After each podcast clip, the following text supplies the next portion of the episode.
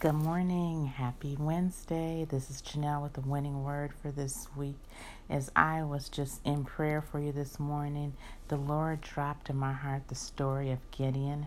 You know, Gideon, I love his story. He was preparing wheat when God spoke to him, he was in that hidden place.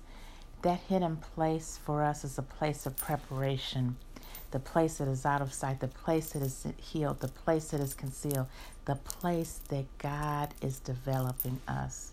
Okay? So if you're in a season of hiddenness, know that preparation is never wasted. But the angel spoke to him and he said, You are a brave man. He said, God is with you. Go boldly and save your people. Go boldly and help who I've called you to help. That's what God is saying to you to do today. Do what I've told you to do. Do you know, unless we go, the work that we're called to will never get accomplished through us.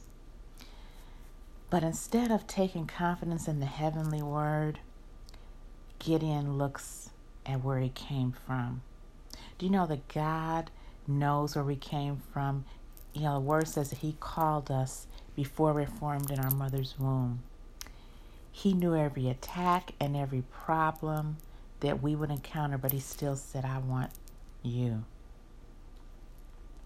He said, I want the person who didn't have a mom or dad growing up. I want the person who was adopted. I want the person who was molested, who was on drugs, who had abortions, who was born drug addicted. God knows who we are. We don't have to hide behind our past. God says to Gideon, No, Gideon, I'm with you. I have given you the victory in this war that you're getting ready to fight. Today, God will say to you, No matter how it looks, I've called you. Even though it looks like victory is unlikely, I've called you to be victorious. I've called you to speak to the mountain, to annihilate, annihilate fear in your life, to speak up, to go to uncharted territory, to doubt your doubts, to believe me at my word.